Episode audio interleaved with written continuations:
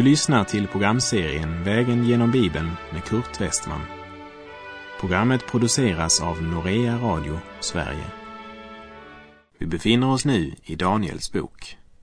Slå gärna upp din bibel och följ med. Vi har kommit till vers sex i Daniels bok kapitel ett. Men för sammanhangets skull repeterar jag de tre sista verserna vi läste i förra programmet. Daniel kapitel ett, verserna tre till och med fem. Kungen befallde sin förste hovmarskalk Aspenas att han av Israels barn skulle låta hämta unga män av kunglig släkt eller av förnäm börd, sådana som inte hade något kroppsligt lyte utan var vackra att se på. Det skulle kunna tillägna sig all slags lärdom, vara kloka, ha lätt för att lära och vara dugliga att tjäna i kungens palats. Det skulle få undervisning i kaldernas språk och litteratur. Kungen bestämde åt dem en viss tilldelning för var dag av sin egen mat och av det vin han själv drack. Han befallde att man skulle lära upp dem i tre år för att de därefter skulle tjänstgöra hos kungen. Innan vi vandrar vidare genom kapitel ett i Daniels bok ska vi ta med den första versen i Jesaja fyrtiotre. Frukta inte, ty jag har befriat dig. Jag har kallat dig vid ditt namn. Du är min. Vårt namn är faktiskt något som är ganska centralt i våra liv. Namnet är verkligen personligt. Kanske minns du från vår vandring genom Lukas evangeliet att i Lukas kapitel sexton, där Jesus berättar om den rike mannen och Lazarus, så nämns den rike mannen aldrig vid namn, för hans namn var okänt i himlen. Men Jesus säger inte den rike mannen och den fattige mannen, men den rike mannen och Lazarus. Jesus kände Lazarus vid namn. Nu vill jag göra ett litet experiment.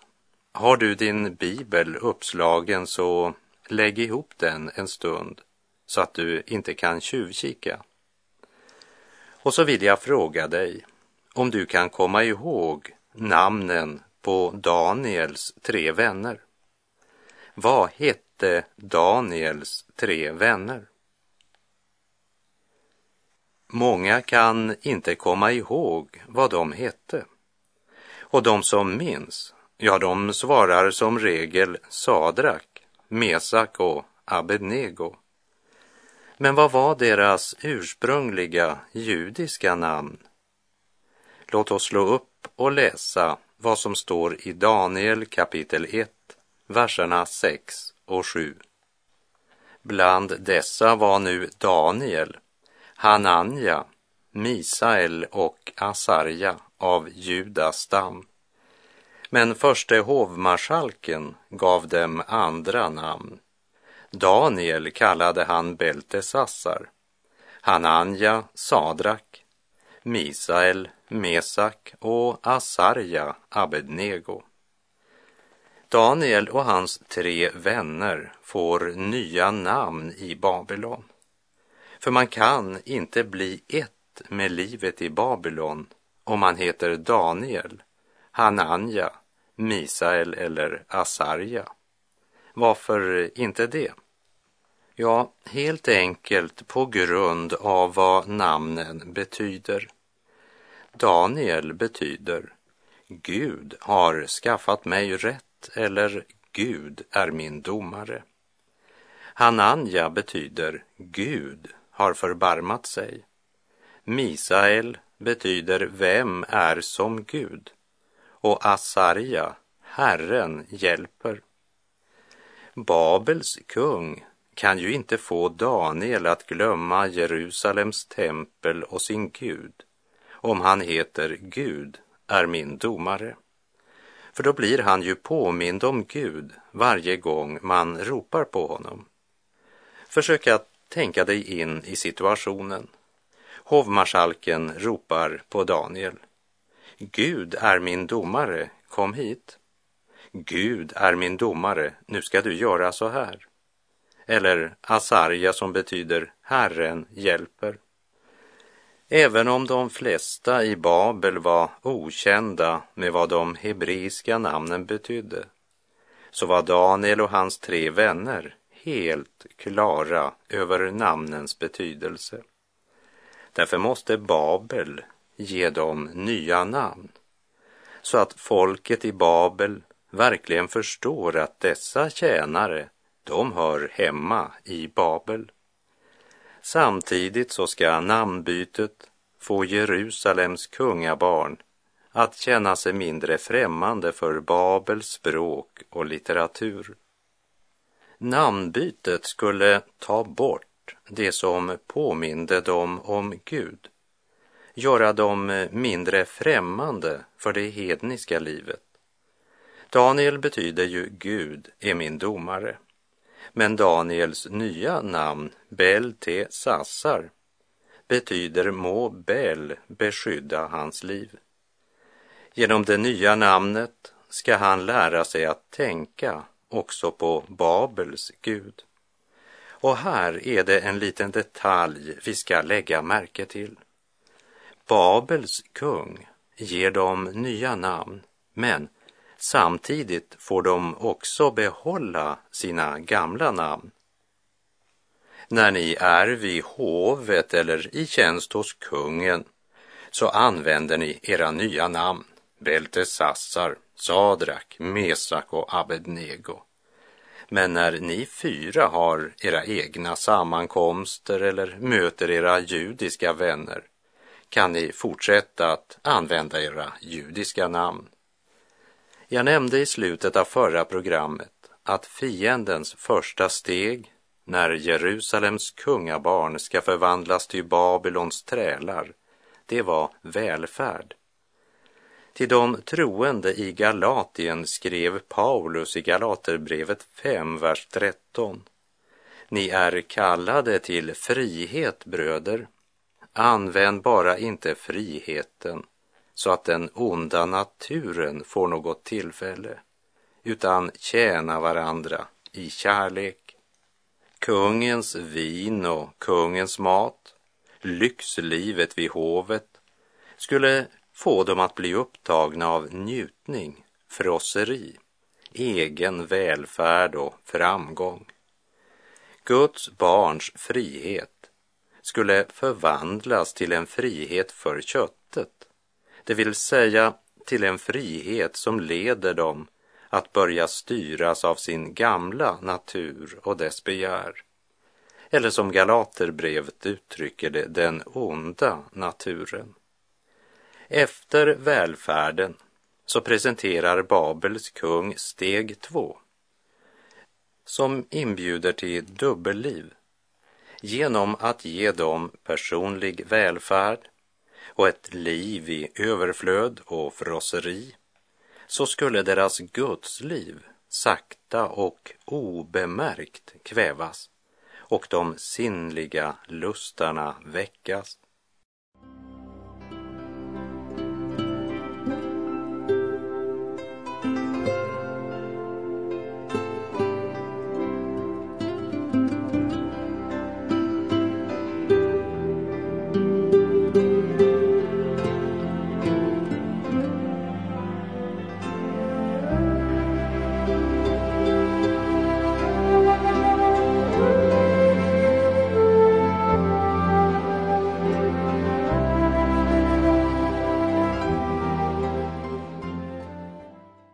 Välfärd är det första steget när Babels kung ska föra Jehovas barn in i kompromiss. Dubbelliv är det andra steget. När Daniel och hans tre vänner får erbjudandet att äta samma mat som kungen och dricka kungens vin, så är det en frestelse för dessa unga män som lever efter den mosaiska lagen. Det är det första steget i babyloniseringsprocessen. Köttet i Babels palats var inte slaktat efter föreskrifterna i Moselag. Kanske hade det också varit offrat åt avgudarna. Samtidigt var delikatesserna nog en frestelse. Sedan visste de också att om de bara gjorde som Babels kung ville, så har de alla möjligheter att göra karriär och trygga sin egen framtid. Men vad säger Daniel om erbjudandet från Babels kung? Vi läser Daniel ett, vers åtta. Men för Daniel var det angeläget att inte orena sig med kungens mat eller med vinet som han drack, och han bad förste hovmarskalken att han inte skulle tvingas orena sig. Frestelserna var där. Lägg märke till att vers åtta börjar med ordet men. Men Daniel var angelägen att inte orena sig. Det är detta men som skiljer honom från dem som bara följer med strömmen. Konsekvent säger han nej direkt. Han gör sitt val utan att kompromissa. Daniel tänkte inte: jag ska inte stöta mig med Babels kung. Jag får ta seden dit jag kommer. Att jag äter gott och får bättre vin, det, det kan ju inte Gud ha något emot. Och det betyder ju inte att jag behöver vara med på allt som föregår i Babel. Samtidigt är det ju viktigt att man inte är fanatisk eller isolerar sig. Jag kan ju, jag kan ju äta maten. Det är säkert inte farligt. Lägg märke till att det står: men för Daniel var det angeläget att inte orena sig.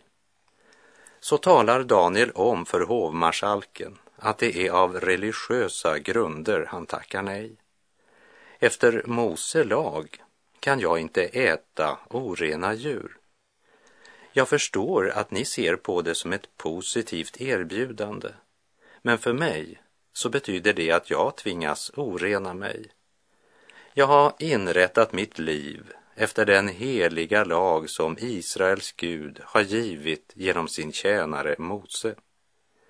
Daniel, han är mera rädd för att synda än för vad andra tänker. Och hovmarskalken förstår att hos Daniel så är religionen något mera än bara ord.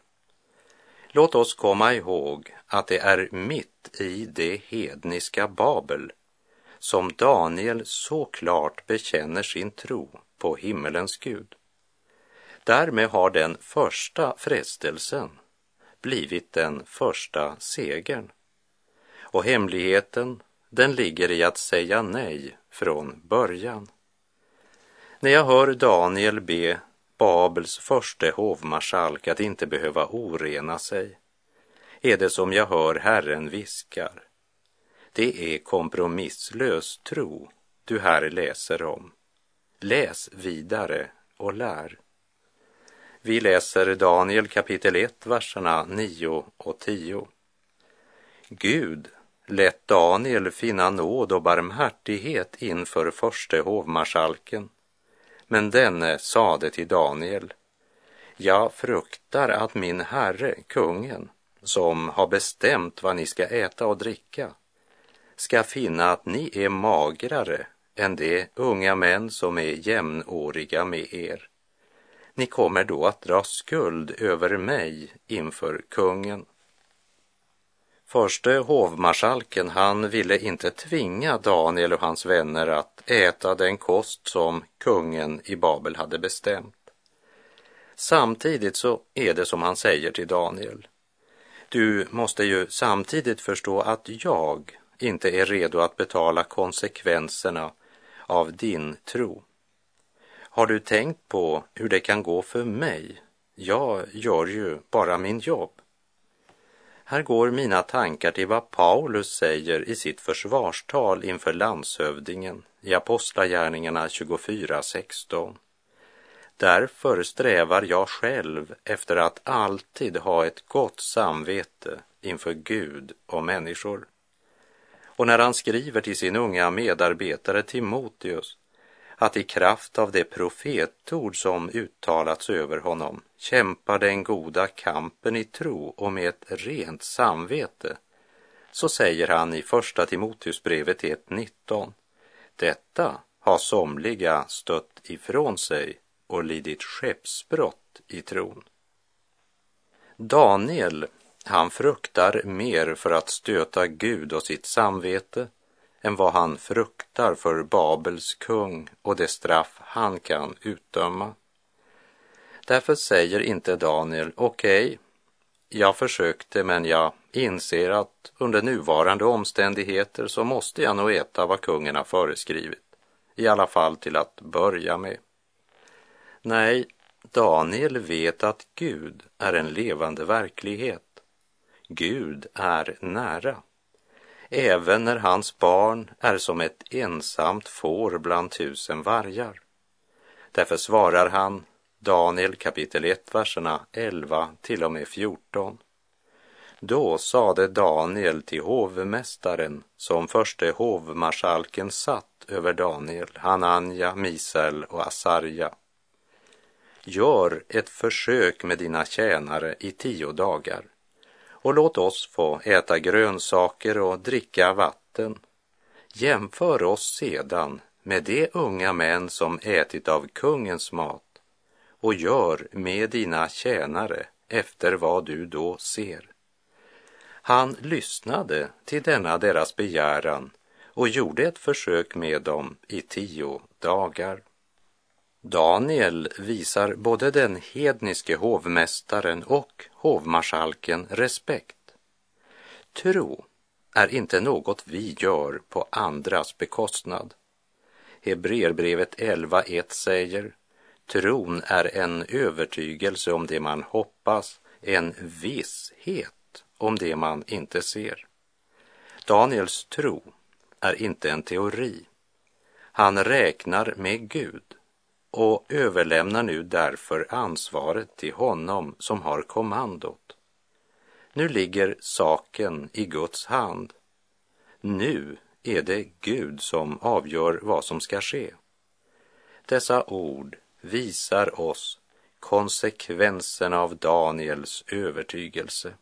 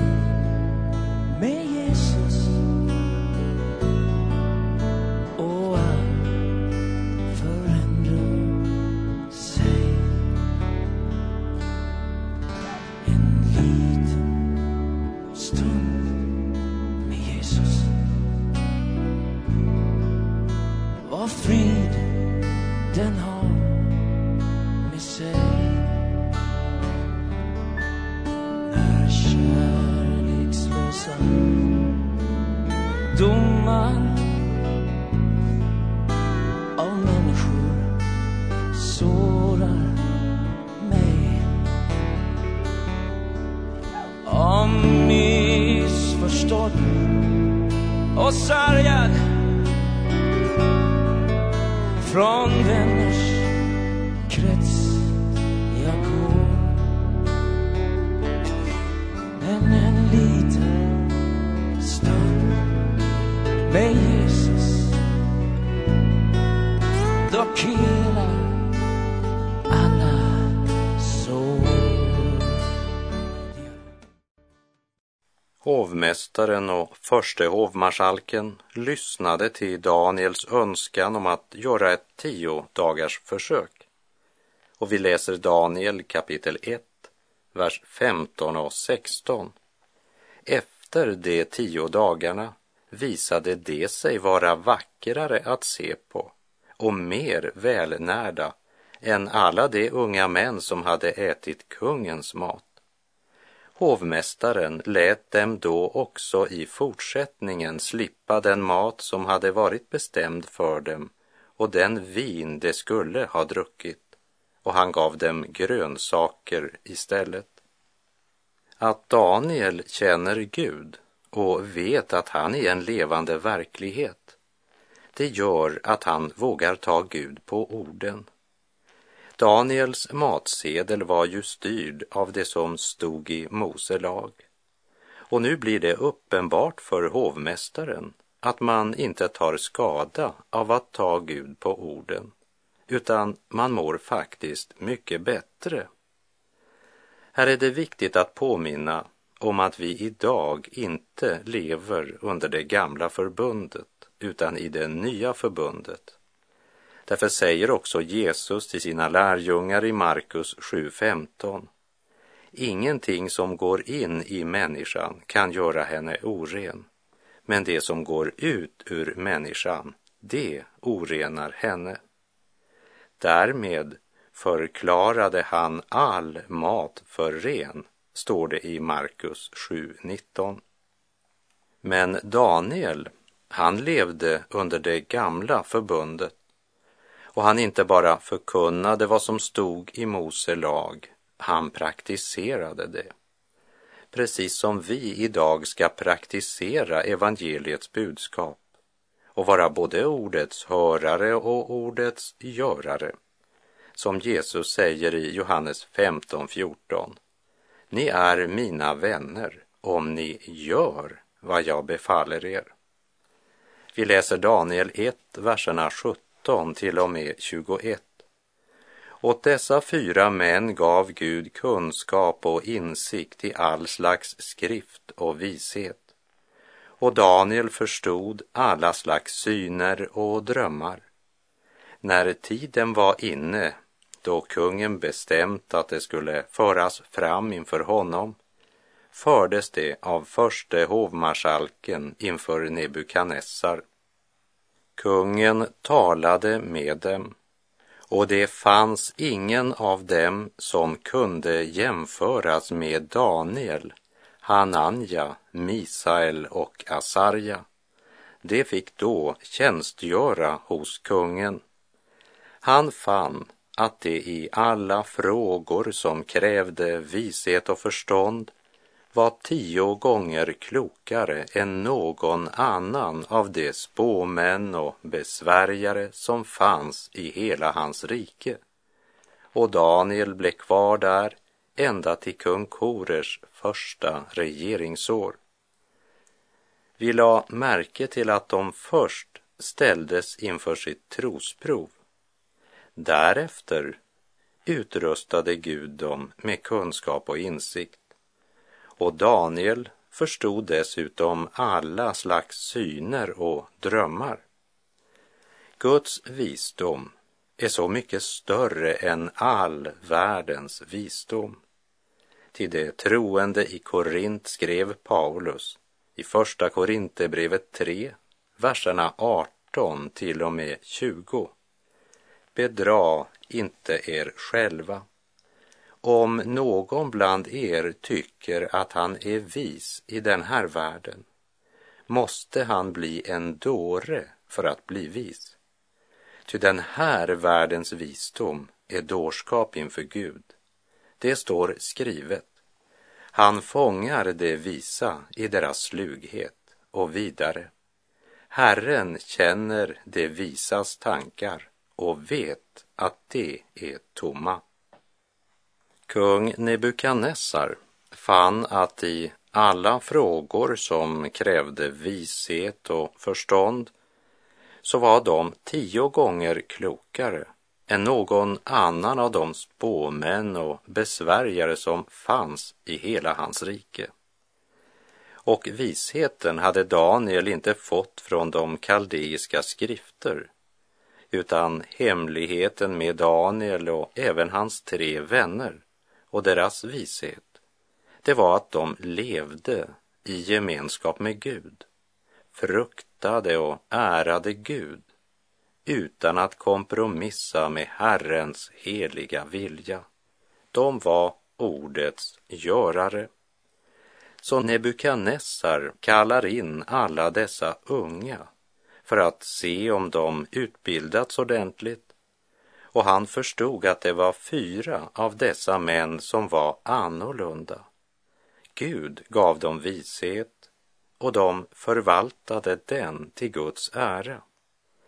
De levde alla fyra mitt i det hedniska Babel, men den babyloniska världsligheten fick inget grepp om dessa fyra mäns liv.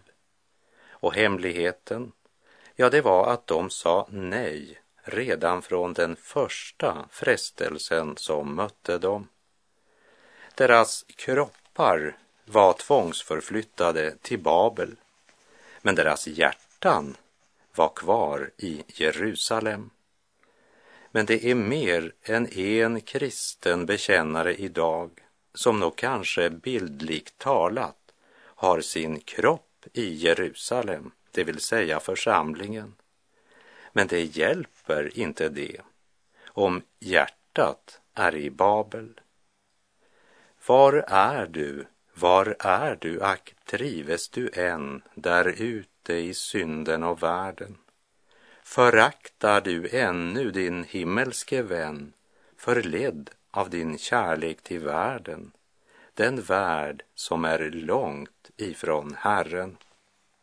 Var är du, var är du, ack, har du förstått att endast i sonen är livet, och därför så arm och eländig du gått åt honom på nåd dig och givit, och funnit förlossning i blodet.